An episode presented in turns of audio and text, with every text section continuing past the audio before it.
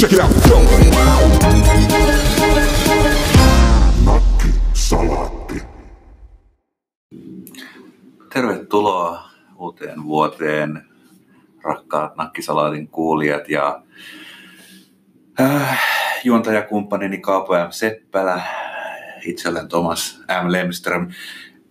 Keskimmäinen M-kirjain muuten merkitsee molemmilla nimeä Mikael. Se on totta. Hyvät kuulijat, Mikael on varmaan yleisimpiä 70-luvun lopulla syntyneiden poikien niin kuin lisänimiä. Se rimmaa tosi moneen, monen kanssa. Se taitaa olla muuten niin kuin about ihan kaikkien aikojen suosituimpien miesten nimien listalla aika korkealla, varsinkin kun puhutaan näistä niin kuin viimeisistä vuosikymmenistä, niin kyllä arkienkelin mukaan nimettyjä miehiä on aika paljon. Taiva, on. taivaallisten sotajoukkojen komentajia vilisee niin kuin jokaisen lähiöpubi ja, ja pankkikonttorin nurkilla. Kaipa sitä ajatellaan sillä tavalla, että, että jos lapsella antaa eeppisen nimen, niin se saa sentään jotain Mm. vanhemmilta. Että vaikka se olisi vähän kova elämä edessä, niin se nimen kanssa menee. Mä olen itse asiassa huomannut, huomannut että, että ää, esimerkiksi Etelä-Amerikassa, niin siellä on edelleen niin kuin aika nuoriakin kavereita, joiden nimi saattaa olla jostain niin kuin politiikan syövereistä. Mm. Siellä löytyy Leniniä ja Marksia ja tällaista näin. En mä sit ihan osaa sanoa, että miten se tavallaan tässä nykyajan kar- kvartaalitaloudessa, että jos sä nyt olisit esimerkiksi Thomas Lenin Lemström, mikä muuten soi valtavan hyvin, mutta et se, että et, et, tavallaan tuntuisiko se erilaiselta sieltä niin kuin podi, podiumilta. Tai jos olisin Kaapo Urho Kaleva Seppälä. Niin, se oli kyllä se nyt aika urheilulliselta ja sellaiselta niin kuin väkevältä kuulostaa. Mutta kyllä Suomessa varmaan on valtiomiesten mukaankin nimettyjä lapsia. Siis jos mennään tuonne niin kuin, ää, aikaisemmille vuosikymmenille, voisi hyvin... Ku...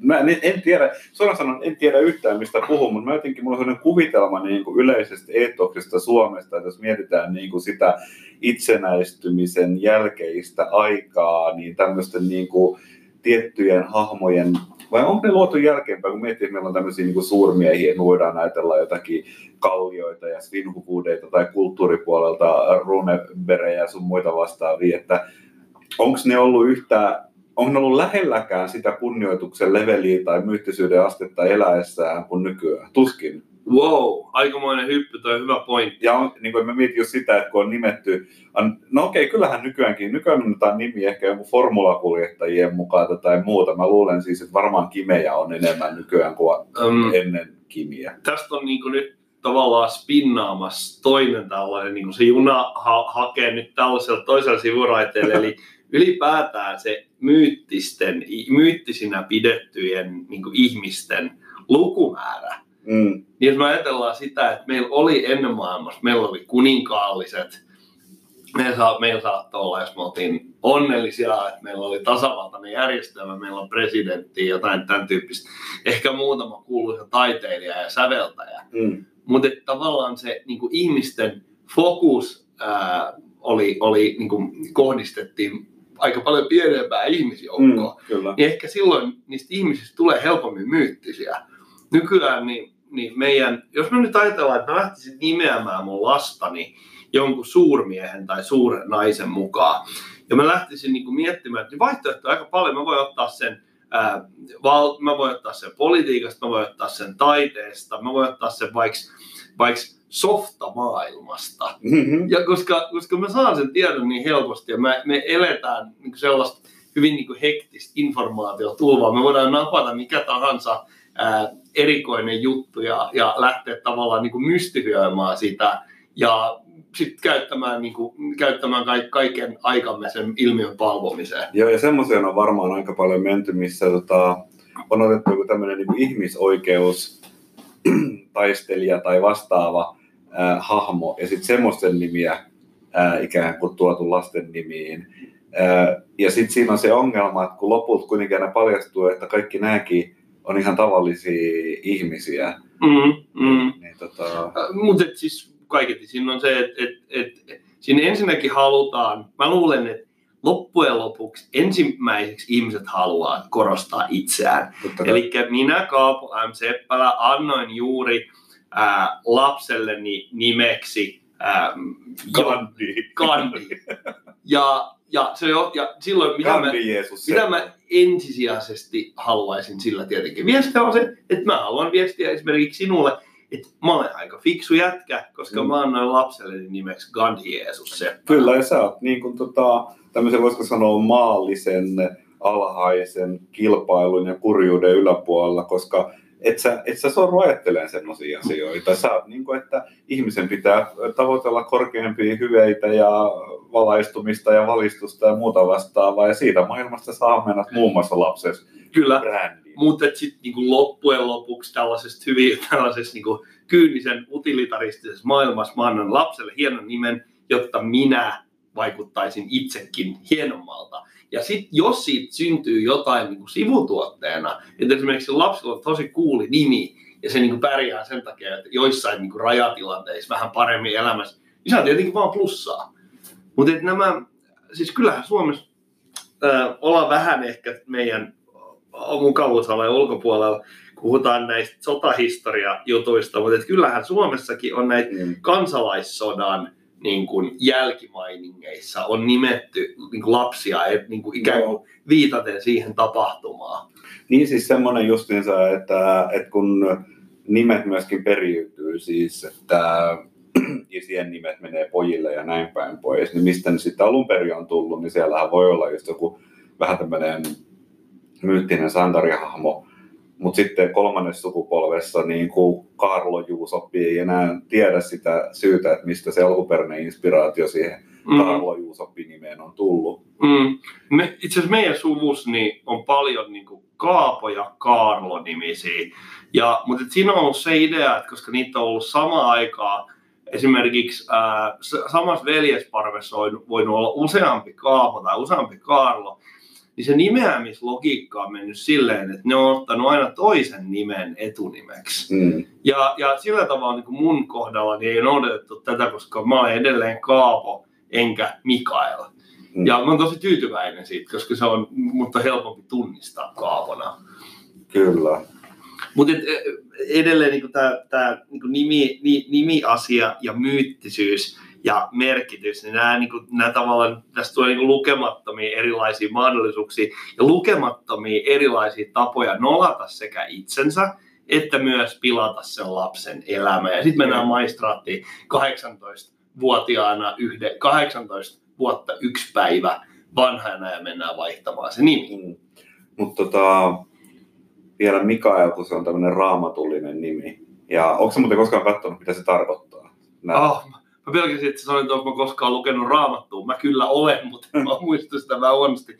Eh, Mikael on siis se on yksi arkkienkeleistä. Mm. Ja Hän on muistaakseni, siis taivaallisten sotajoukkojen joo, eikö Lucifer ollut se, joka, joka teki pienen källi ja sitten sit tuli pahis ja, ja mielestä niissä oli, oli, oli jotain tällaista. Mutta kyllä se epinen nimi on, kyllä mä sen tiedän, mutta en mä Mikaelin niin kuin edesottamuksista niin taivallisten sotajoukkojen johtajana ole sillä tavalla kauheasti perehtynyt. No hänen nimensä siis tarkoittaa, tai meidän nimemme tarkoittaa häntä, joka on Jumalan kaltainen.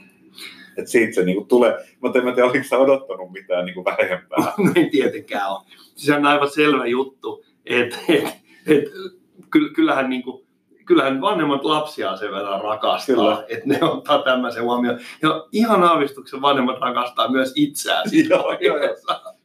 Kyllä, mutta tosiaan ää, tällä lyhyellä johdatuksella tervetuloa vuoden 2019 ensimmäiseen nakkisalaattiin.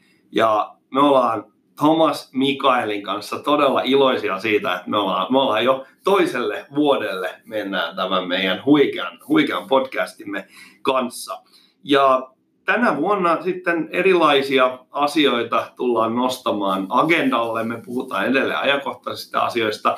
Meidän kuulemma palautteen mukaan pitäisi puhua ehkä vähän enemmän syntetisaattoreista. Ja, ja suureksi iloksenne, niin silloin tällöin saattaa pirahtaa pieni määrä myös, myös musiikkia. Ja tosiaan nämä linkkisuositukset ja biisisuositukset tulee olemaan, ole, olemaan yksi Joo, siis osa koska tätä se, meidän. se on mahtava asia, että nyt sille kaikelle haaskatulle ajalle, jota mä käytän YouTubessa, joku tarkoitus. Kyllä.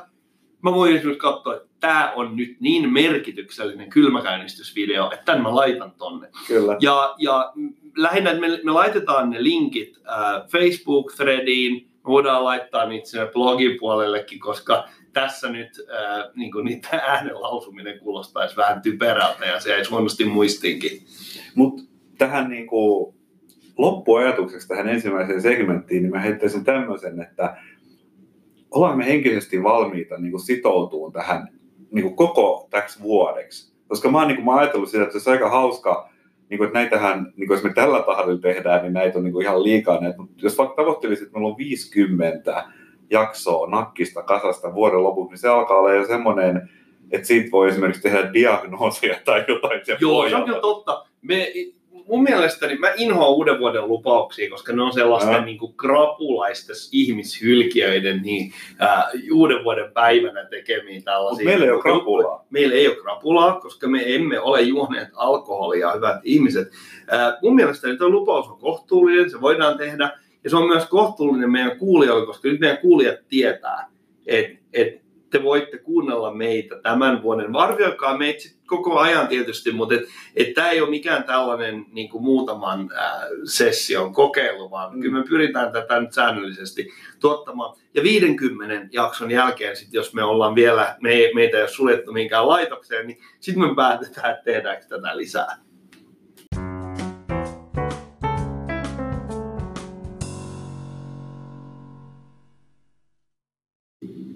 No niin, tervetuloa Nakkisalaatin pariin.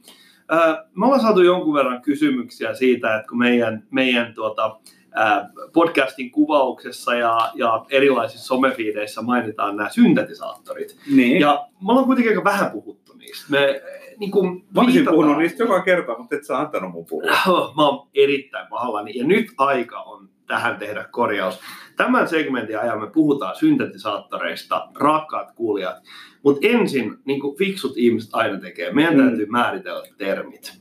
Ja Aa. mä, mä nyt, niin kuin, mun tulee tässä niin kuin muutamia ajatuksia mieleen, mitä tulee elektroniseen musiikkiin. Et meillä on näitä, niin kuin, ää, meillä on nykyään meillä on digitaalisyntetisaattorit ja, ja sitten on, on, on analogiset syntetisaattorit, mitkä on vanhempaa kauraa, mm. Mutta et mitä taas, mitkä nykyään on, on kohtalaisen trendikkäitä. Ja sitten meillä on kaikkea muita sähköisiä soittimia, niin Voisitko mm. Sä vähän avata tätä kuulijoille? Ehkä niin kuin lähtien sieltä... Niin kuin, Mm, niin kuin, historia alkoi hämärästi. Kyllä. Joo. En nyt ole taustatyötä tehnyt tähän, että en tiedä kuinka kauasti niin kuin historia voidaan viedä, että varmaan niin kuin löytyy joku ranskalainen keksijä jostakin, joka on vingutellut jotain niin kuin jollakin suurimpien radiosta rakentamallaan masinalla jotain, mutta että mulle tulee mieleen nämä niin kuin elektroakustiset soittimet, jotka on niin kuin edelleen tänä päivänäkin niin kuin rockmusiikissa tärkeitä. Eli sulla on sähköpiano, esimerkiksi Mm. mm. puhutaan kuuluisia sähköpianoja, Rhodesit ja Wurlitzerit esimerkiksi Mm. tämmöisiä. Ja sitten on Hammond urku on toinen, Joo. todella oleellinen, ja sitten ehkä heittäisi sinne sekaan vielä tämän Mellotronin. Mä, mun täytyy sanoa, että mä rakastan noita kaikkia, Mm. koska mä, mulla on hirveän läheinen suhde äh, Hammon urkuun. Sen tavalla se oli uskomatonta, kun mä ymmärsin, että miten se ääni tulee. Se tulee siitä pyörivästä kaiuttimesta, Mm. Leslie-kaiuttimesta. Ja sitten taas äh, ystävällämme Pirkalla, hänellä on Rhodesi Stage Piano ja mä olen jonkun verran päässyt sitä soittamaan, mutta et ennen kaikkea se on ollut uskomattoman hienoa, kun olen katsonut, kun Pirkka huoltaa sitä. Mm. Niin kun se, siellä on tosiaan vasarat ja kielet, ja sitten on mikitetty. Vähän niin kuin sähkökitarassakin, että siellä on vaan mikit siellä, siellä takana. Mutta nämähän eivät ole syntetisaattoreita, nämä on vaan ikään kuin soittimia, Ei, ne on vaan itsenäisesti. Sähköisesti vahvistettuja soittimiin. No sitten vähän ehkä askel hassumpaan suuntaan on tämä Mellotroni, joka on juurikin tämmöinen systeemi, että sä oot äänittänyt oikeita soitinta ää, nauhalle. Ja sitten sulla on se magneettinauhan pätkä, missä sul alkaa viulu soimaan yhtä nuottia tasaisesti näin. Sitten sulla on, äänittänyt seuraavaa nuottia ja sitten taas sä oot luonut koko asteikon siitä ja se, se on kytketty koskettimiston taakse, jolloin sä pystyt soittamaan niitä yksittäisiä Ky- nuotteja kyllä. sieltä. Ja jos sulla on vanha mellodroni, niin, sä, niin ne, ne nauhat ei luuppaa. Eli se tarkoittaa sitä, että käytännössä soitat yhtä nuottia tietyn ajan, niin se nauha, joka on siellä takana, niin se tulee päätyy ja sen täytyy lada, kelata itsensä takaisin. Sitä on varmaan, semmoista vanha-aikaista mellotronia on varmaan aika hankala oikeasti niin kuin fyysisesti soittaa. Mä en ole koskaan missään päässyt semmoista koittamaan, mutta se olisi todella hauska koittaa. Hyvät kuulijat, jos teillä on hallussanne ää, Mellotroni, niin me ollaan erittäin kiinnostuneet. Me voidaan tulla teidän studioon tekemään y- yksi me Mellotron vähän, special. vähän soitellaan Mellotronia. Mutta miten mennään eteenpäin tässä ai- No niin, no, sitten tulee, niin kuin, en, enkä tiedä tätäkään, että koska ensimmäinen a- analoginen syntetisaattori on keksinyt, keksitty, mutta se on tavallaan niin kuin se seuraava, että se ei ole vielä digitaalista tek- teknologiaa, mutta voidaan puhua elektroniikasta ja elektronisista piireistä, joilla ne synnytetään. Eli siellä on elektroninen oskillaattori sen sijaan, että olisi fyysinen oskillaattori, eli kieli, niin kuin sähköpianossa tai sähkökitarassa on kieli, josta se ääni syntyy, mutta täällä on elektroninen oskillaattori ja se on sitten omalla tavallaan niin kuin sen synnyttämä äänisignaali on omanlaisensa, se on hyvin minimalistinen tietyllä tavalla, eli siinä on esimerkiksi niin kuin ylätaajuuksia voi olla hyvin vähän, eli sen takia sen äänen sävy öö, toimii tosi hyvin semmoisessa, jos ajatellaan niin tanssimusiikki, tämmöistä elektronista tanssimusiikkia, niin se äänen sävy ja musiikkilaji on tavallaan, niin kuin, evo, ne on syntynyt yhdessä ja siitä on tullut semmoista kuin se nykyään on. Sen Mm. takia niin kuin tavallaan, että kyllähän sä voit jossakin tämmöisessä elektronisessa tanssimusiikissa käyttää vaikka mitä ääniä, mutta ne tietyt perusjutut, että minkälaista bassoa esimerkiksi sä käytät, tai mi- miksi siellä on paljon niin kuin saha-aaltoa käytetään näin päin pois, niin se niin kuin koko musiikkilaji on syntynyt vähän niin kuin tämän soundimaailman ehdoilla. Aivan, ja sitten koska syn, sä pystyt moduloimaan, muokkaamaan sitä ääntä, niin sä pystyt myös optimoimaan sitä eri tavalla ja tekemään Yes. sellaista ääntä, jota näillä analogisilla soittimilla tai, tai, ää, tai sähköakustisilla soittimilla on niin käytännössä mahdoton tuottaa Joo. muuten. sä pystyt kontrolloimaan sen äänen piirteitä suhteellisen tarkkaan, ja, mutta sitten vielä tarkemmin sä pystyt kontrolloimaan sitä, jos se on täysin digitaalinen soitin. Et ensimmäiset digitaaliset soittimet, sit, jotka tuli, kun alkoi, alettiin siis osattiin alkaa tekemään mikropiirejä. Mm, Eli se tämä on niin käytännössä sitä, että tehdään tietokoneesta soitin. Sitähän se on. No ensimmäiset tietokoneet nyt oli aika pyyryläisiä, eli heikkotehoisia ja yksinkertaisia, niin samalla tavalla oli ensimmäiset digitaaliset soittimet, mutta niissä oli omat vahvuutensa. Et, et nykyään siis on mennyt niin pitkälle, että käytännössä tietokone on, simuloi mitä tahansa soitinta. Ja, Mm, ja, mm. ja sen takia sä et oikeastaan tarvi. Et on, on paljon sitä jengiä, jolla on niin kuin joku rivari tuolla täynnä erinäköisiä laitteita, joita ne kerää ja huoltaa, ja ne on hauskan näköisiä, niitä on voi olla kiva äänellä, mutta periaatteessa niin tietokone pystyy simuloimaan niin kuin kaikkien näiden laitteiden toiminnan aika pitkälle.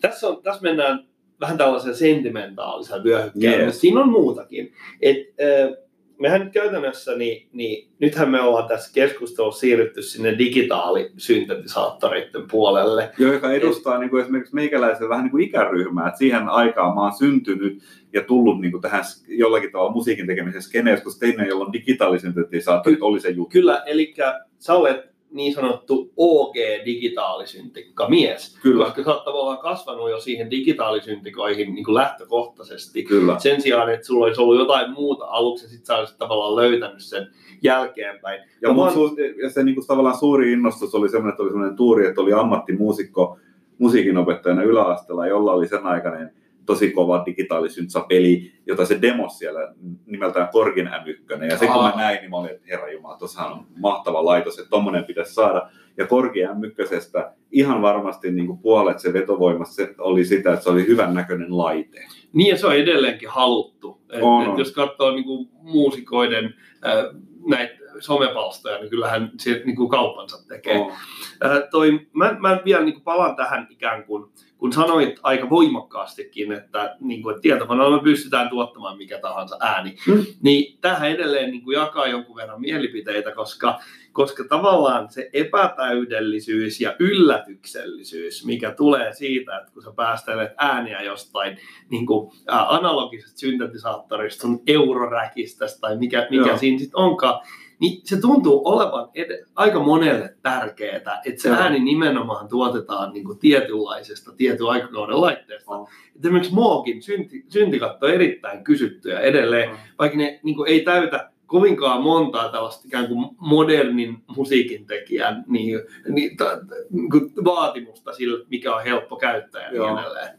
Joo, siis, siis se on semmoinen, että niin kuin kaikennäköisten nappuloiden ja paneelien vääntely on sinällään voi olla paljon inspiroivampaa kuin se, että sä jollakin hiirellä räpläät jotain valikoita pahimmillaan tietokoneella. Että et niissä vanhoissa niin ne käyttöliittyminä inspiroivia ne vanhat soittimet joillekin. Joo, Ja, joo. ja sitten siinä on se, että sä voit ajatella myöskin niin, että, että tavallaan se ihan se fyysinen soittaminen on niin kuin osa sitä musiikin tekemistä. Että sitten se tavallaan, että joidenkin siihen musiikin tekemisen tapaan Mm. se sopii paremmin. Esimerkiksi kun mä olen soittanut tosi pitkään, mutta mä olen tosi huono musiik, ikään kuin siinä niin teknisesti. Siinä musiik, mä oon huono musiikin teoriassa ja, ja mulla on niin kuin paljon puutte, puutteita, mutta sitten mulla on kuitenkin joku visio, jonka mä haluan toteuttaa. Mm. Mm. Niin mulla parhaiten toimii semmoinen, että mä ikään kuin pimputtelen ja kokeilen ja vääntelen Mm. kaikenlaisia juttuja.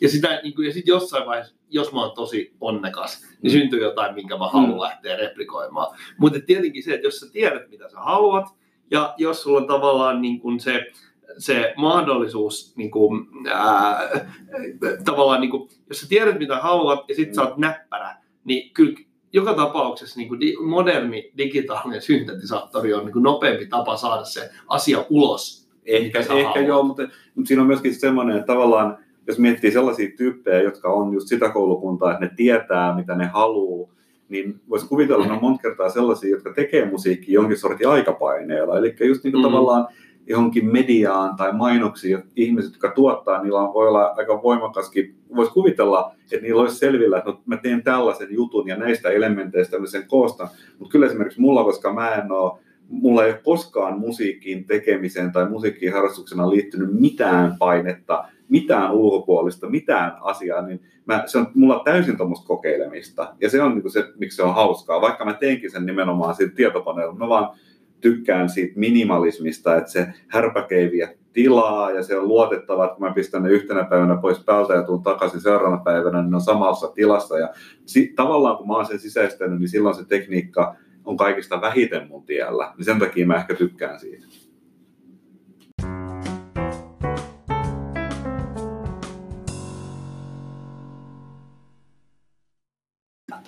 Joo, syntetisaattoreista ehkä puhuttiin tarpeeksi. Mulle tuli mieleen semmoinen, tuossa eräänä päivänä istuimme itse asiassa samassa pöydässä silloin, niin vaimoni sanoi, että muuten erinomaisessa Nakkisalaatti podcast-sarjassa niin on sellainen puute, että siellä ei ole kertaakaan mainittu vaimoja. Mä en, en tiedä, miksi hän tämän sanoi, äh, mutta muistat varmaan, että tämmöisen huomautuksen hän teki. Joo, ja meidän tämä- keskustelu silloin eteni johonkin toiseen suuntaan. Tämä mä muistan, me, me oltiin bassissa, jossa on muuta aivan erinomainen tämmöinen katto, ää, baari rakennettu mm. sinne ja me oltiin siellä ja, ja tosiaan, tosiaan mä jotenkin niin kuin vaistomaisesti vedin sen keskustelun jonnekin niin kuin muualle äkkiä. Mä sanoin, että oi kattokaa, tuolla on hienot vanhat hormit niin kuin rapattu tosi. Mutta jos me ajatellaan tuota pyyntöä, niin tässä on, tämä on vähän kuumottavaa. Koska meidän täytyy puhua meille läheisistä ihmisistä, Mm. ikään kuin ilman, että heillä on mahdollisuus kontribuoida siihen keskusteluun välittömästi. Mun, mun tekisi jotenkin mieli vetää tämä vaimouskeskustelu mahdollisimman niin kuin metatasolle. Siinä voisi olla, voisi olla ihan tota pelimiehen siirto niin sanotusti. Toki sekin, ka- kaikki on vaarallista. Kaikki tässä aihepiirissä on niin kuin hyvin vaarallista.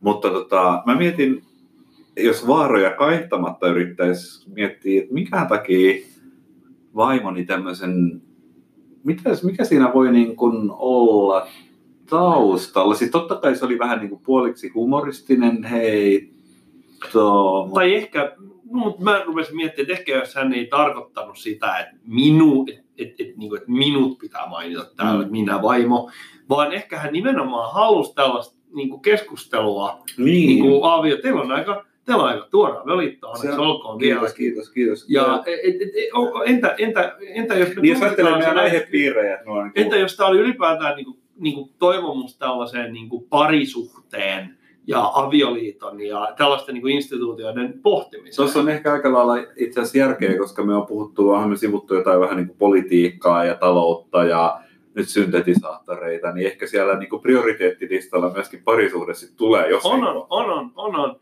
Mä tota noin, niin, mulla tuli nyt mieleen tästä, siis pari, viimeksi kun mä olen parisuhdeaiheista keskustelua kuunnellut, niin se oli tämän kanada, kanadalaisen äh, psyki, psykologian professorin Jordan Petersonin tämmöinen TV-väittely. No niin, Ja tota, niin kuin tiedämme, niin Jordan Peterson on aika, aika tota, radikaali tyyppi, eli se on, se on nousi jakanut- maailman maineeseen ihan tolkuttoman No. nopeasti. älyttömän hyvä keskustelija, mutta aika tiukkoja ikään kuin mielipiteitä sieltä tulee esimerkiksi, että hän, häntä niin kuin tavallaan ainakin toimittajien taholta niin kuin yleensä syytetään siitä, että hän on, hän on tavallaan, niin kuin hän, vasta, hän, ei, hän ei esimerkiksi suostu myöntämään, että naisten ja miesten välinen niin kuin palkkatasa-arvo tai pal- palkkaepäsuhta olisi ongelma. Niin. Ja tämmöisiä, hänellä on, hänellä on aika niin kuin, kattavia perusteluja, millä hän niin kuin, pyrkii sulkemaan sen sukupuolen ää, roolin niin kuin siinä niin kuin, tavallaan määrittelevänä tekijänä, mutta et, et oikeastaan niin kuin, ä, niistä Petersonin niin kuin, tasa-arvokäsityksistä, niin se point, mun pointti, mistä mä kiinnostun, se ei ollut siinä, ö, vaan se oli itse asiassa liittyy, niin hän puhuu paljon parisuhteesta, ja hän puhuu siitä tavallaan, että minkälainen se parisuhteen pitäisi olla, jotta se ikään kuin pari, pariskunta toimii mahdollisimman tehokkaasti, niin kuin, ikään kuin, mi- miten se pystyy niin kuin maksimoimaan sen oman hyvi, kokonaishyvinvointinsa. Ja sieltä tulee taas sit aika paljon niin kuin tällaisia... Tämä hyvin- oikeastaan niin kuin Jordan Peterson puhuu ennen kaikkea vielä siitä, että, miten rakennetaan merkityksellinen elämä.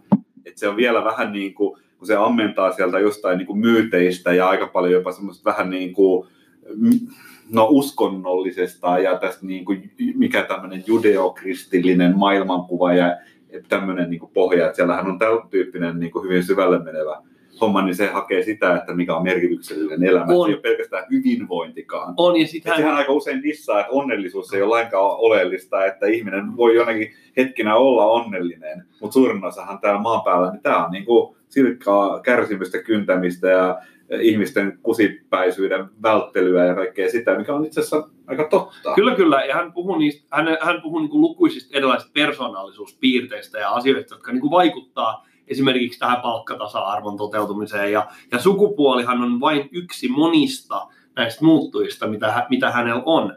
Mm. Ö, mutta se, mitä tähän niin kuin avioliittoon liittyy, niin hän, on, hän, on, hän kokee, että että tavallaan silloin, kun molemmat osapuolet tietävät sen niin kuin oman tehtävänsä ja tarkoituksensa ja he ovat jotenkin niin kuin voimaantuneita, niin silloin se, se parisuhde on, niin kuin, äh, se kokonaishyvinvointi on parempi versus Joo. semmoisessa tilanteessa, että esimerkiksi sanotaan vaikka, että mies kokee olevansa jotenkin niin kuin hukassa, se on, on, on, niin kuin, sillä on nuppi vähän sekaisin, se ei tiedä, mikä sen tavallaan tehtävä on, ja sitten niin kuin se, sit se joutuu tilanteeseen, jossa sitten se puoliso joutuu tekemään ne kaikki päätökset, ja, ja tavallaan niin kuin, ikään kuin se joutuu sellaiseksi jotenkin niin kuin hoivattavan asemaan. Ja tässä on ehkä se, mi, mi, mistä Petersonia niin kritisoidaan, että kun hän on tosi huolissaan niin kuin nuorten miesten siitä, niin kuin päämäärättömyydestä. Niin. Ja, ja kun hän puhuu niin paljon, hän tunnistaa sen ongelman, että se on isompi nuorilla miehillä tämä päämäärättömyys, niin hän puhuu niistä paljon. Ja sitten se ehkä niin kuin, tulee semmoinen olo, että se ukko on niin kuin biasoitunut pelkästään niin kuin miesten ongelmiin. Aivan.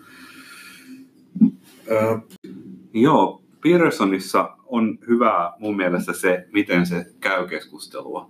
Et se artikuloi hyvin harkiten. Ja sehän on sanonut useamman kerran, että hän valitsee sanansa hyvin tarkkaan. Et sanoo, että olen hyvin tarkka siitä, mitä minä sanon. Kyllä. Ja jos esimerkiksi toimittaja yrittää niin kuin tavallaan heittää jotain rapalaa sinne Mm. mm. sisään, että et, et, et, et, et sinähän juu, nyt kun sinä olet sanonut näin, sitten jos se ei ole sanonut, niin se korjaa heti. En ole sanonut näin, vaan näin. Kyllä, mutta sitten se on myöskin, huomaa, että sillä on tosi hyvä huumorintaju.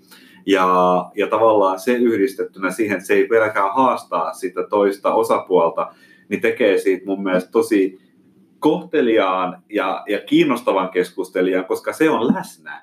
Et jos hän lähtee tämän keskustelun käymään, niin se käy sitä keskustelua just siinä tilanteessa, just sen ihmisen kanssa ja katsoo hyvin tarkkaan, että mitä se toinen on sanonut, miten, pyrkii ymmärtämään, miten se ajattelee. Ja minusta tässä oli yksi mielenkiintoinen haastattelu, missä tota, se just sanoi sille haastattelijalle, että Peterson sanoi näin, että hänestä ei ole mukavaa. Hänestä tuntuu ikävältä se, että se haastattelija ei ole läsnä, koska ainoa mitä se tekee on tavallaan niin kuin, äh, suoltaa tämmöistä ideologista puhetta. Niin tai itse asiassa tämän voi pian niin vetää metammaksi, eli ää, jotkut ihmiset toistaa ikään kuin sellaisia makroja. Yes. Eli niillä on tavallaan semmoisia etukäteen mietittyjä julistuksia, ja ne käyttää sen koko niiden ammattitaidon siihen, että ne miettii, että mihin kohtaan se julistuksen voisi tavallaan pastettaa ilman, että se tuntuisi ihan hirvittävän tökeröltä. Joo. Ja, ja Petersonin kohdalla hän todellakin kuuntelee, mitä se toinen ihminen sanoo, ja se tavallaan niin kuin, ää, vaikuttaa siihen, mitä se vastaa. Eli hän, hän tekisi oman duunis paljon helpommaksi, kun hän rupesi droppailemaan vaan niitä jotain tutkimustuloksia, mitä hän on niin kuin monimuuttuja menetelmillä niin kuin saanut. Hänellä on varmaan hyvät, empiiri, hyvät niin kliiniset aineistot, millä se tekee noita. Mutta kyllä hän, niin kuin aina, hän on hyvin reaktiivinen. Mm, Eli se, mitä se toinen sanoo, vaikuttaa siihen, mitä hän sanoo. Ja sitten se keskustelu menee niin miele, mielekkäällä tavalla eteenpäin. Huomattavasti, siis täysin riippumatta, mitä mieltä on Petersonista, niin mun mielestä niin kuin niiden väittelyjen kattominen on paljon antoisampaa kuin esimerkiksi poliitikkojen väittelyjen kattominen. Joo, ja se on muuten ylipäätään semmoinen yksi tämmöinen YouTube-koukku, joka on muhun aika kovaa osunut, on ylipäätään erinäköisten debattien katsominen. Ja, ja tota, yksi semmoinen, varmaan katsoin kaikki debatit aikanaan läpi, jos oli semmoinen alun perin britti journalisti kuin Christopher Hitchens, joka on hyvin tunnettu tämmöinen uuden aallon ateisti, muun muassa. Ja hän sitten markkinoidessaan kirjoja, ja ne teki tämmöisiä mittavia kiertueita, joissa oli monta kertaa vasta siellä oli rabbeja ja kirkonmiehiä ja filosofeja. Ja Hitchens on niin kuin loistava ilmaisun kyky, karisma ja huumorintaju. Ja jotenkin sen, vaikka mä niin kuin maailmankuvallisesti olen varmastikaan kaikessa samaa mieltä hänen kanssaan, esimerkiksi, että hän puolusti todella ää, niin kuin jotain Yhdysvaltain sotia niin kuin tavoilla, joita ehkä mun ehkä historian tietämys ei edes salli tai näin, mutta et kuitenkaan en kokenut, että on samaa mieltä asioista. Niin ei tarvitsekaan kenenkään kanssa olla samaa mieltä, että voin ihmistä arvostaa. Se, mutta, niin kuin, se, se ei olisi mikään muuttuja. Niin vaan sen niin kuin, tavallaan sen performanssin katsominen, että miten hän niitä väittelyjä kävi, oli tosi nautinnollista. Ja, ja Pearsoni on kyllä samoin leveleillä. Että sitä on niin kuin, ilo katsoa, on sen kanssa sit samaa mieltä tai ei. On, että ainoa ehkä, mi- mihin tavallaan, niin kuin, mä luulen, osittain, että minkä takia Petersonista on niin kuin monella jää sellainen tavallaan niin kuin negatiivinen kuva, niin se voi johtua siitä, että ne keskusteluaiheet on niin ikään kuin polarisoivia, koska ne toimittajat nostaa esimerkiksi, jos Petersonilla on joku kahdeksan muuttujan aineisto persoonallisuuksista, yksi niistä muuttujista on sukupuoli. Sitten on seitsemän, jotka on täysin ikään kuin sukupuolineutraaleja, mutta ne saattaa korreloida sen sukupuolitekijän kanssa. Ni, niin siinä on se niin kuin ongelma, että kun on niin rankkoja ne aiheet, niin ne yleensä jo päätyy semmoiseen tilanteeseen, missä niin kuin tavallaan sillä niin kuin vasta-argumentoijalla, niin sille ei jää oikein sellaisia kunniallisia tapoja enää perääntyä siitä Mm. keskustelusta. Ja, ja, tähän, ja se ei ole tietenkään tässä tapauksessa niin kuin välttämättä kummankaan vika, vaan se johtuu siitä aihepiiristä. Ja sitten kun tehdään TV-debattia, Mm. niin halutaan, että voimittajat on fiksuja, ne haluaa nostaa ne kaikista niin kuin kiinnostavimmat ja kipeimmät asiat esille. Joo, no siellä on siis sanotaanko, että toimittaja saattaa helposti ajatella, että hän on suorittamassa työtehtävää, jonka on esimerkiksi joku toimituksellinen tiimi tai tuottaja hänelle määritellyt. No sitten jos siellä on fiksu ihminen vastassa, kuka tahansa, niin vaikka se nyt olisikin tämmöisellä työtehtävällä se toimittaja siinä, niin kyllä sen pitää kantaa henkilökohtainen vastuu siitä, että mihin asemaan se sen keskustelukumppaninsa pistää. Ja sehän, mitä Peterson tekee, niin sehän nimenomaan keskustelee sen ihmisen kanssa. Kyllä, ja kyllä. tavallaan pakottaa, ne kantaa Joo. vastuun siitä, että minkälaisia väittämiä Joo. ne tuo siihen pöytään tai missä valossa ne hänet esittää. Et Petersonillahan on hirveän paljon seuraajia, totta kai hän niinku puhuu myös niille seuraajilleen, mutta et, et se ei, niinku, kun poliitikosta näkee aivan selvästi silloin, kun se puhutte, puhuu äänestäjille. Mm. Et mä muistan sen, kun Esko Aho, joka on saanut jotain niin kuin koulutusta. Se on niin kuin ensimmäisiä suomalaisia poliitikkoja, joka oli oikeasti käynyt jossain, varmaan jossain Jenkeissä hakemassa oppia, että miten televisiossa esiinnytään. Mä muistan sellaisen niin kuin tilanteen, se oli joku TV-väittely, ää, silloin niin kuin 90-luvulla, niin kun oli joku tiukka tilanne, niin Esko Aho kääntyi suoraan kameraa Just ja se niin. sanoi sen pointin sinne kameraan. Sehän on niin kuin klassinen, se oli tosi tehokas keino televisiossa. Mä luulen, että se oli täysin harkittu ja se toi varmaan ihan hyvän lopputuloksen. Mutta se on klassinen esimerkki siitä, että hän ei käynyt sitä väittelyä sen toisen ihmisen niin kuin, mm, takia, Kyllä. vaan hän kävi sitä ikään kuin, hän kävi sitä omaa agendaa ja hän käytti sitä ikään kuin sitä väittelyä sellaisena platformina, minkä avulla hän pystyy tuomaan niitä omia viestejä Kyllä. sinne. No sitten kun se on tämä väittelyn formaatti on tietynlainen, siis me ollaan hetken päästä, tai ol- ollaan nähty hirveä määrä eri, erinäköisiä poliittisia vaaliväittelyitä esimerkiksi, ne on kaikki samanlaisia.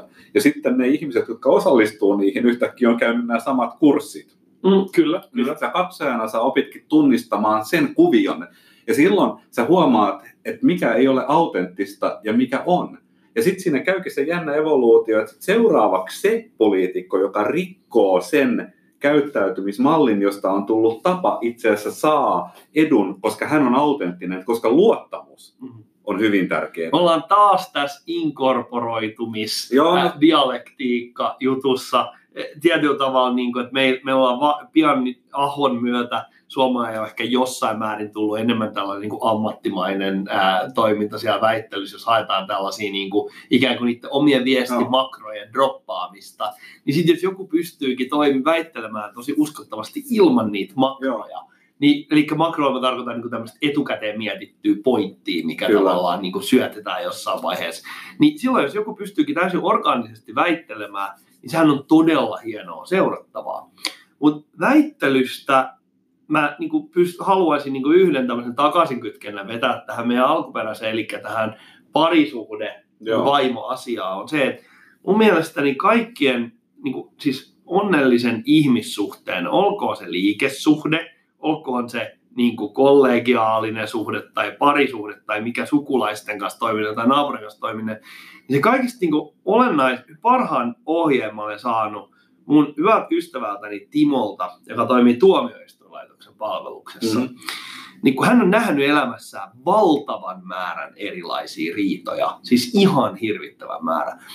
Ja hän sanoi tälleen mulle, että aina jos, niin kuin, että, että riidan ikään kuin ratkaisun avaimet on siinä, että se ikään kuin vahvemmalla oleva osapuoli, se joka käytännössä on niin kuin oikeassa, niin se antaa sille tavallaan häviävälle osapuolelle kuin kunniallisen perääntymisreitin siitä Kyllä. konfliktista. Kyllä, ja siis toi on, toi on myöskin siis äh, niin kuin ihan klassista sodankäynnin strategiaa, koska jos sä teet niin, että sä pyrit murskaamaan sun va- vastustajan, ja sille käy, se käy ilmeiseksi sun liikkeestä, niin silloin ne käyttää kaikkensa, ne tekee kaikki mahdolliset epätoivoiset teot satuttaakseen sua.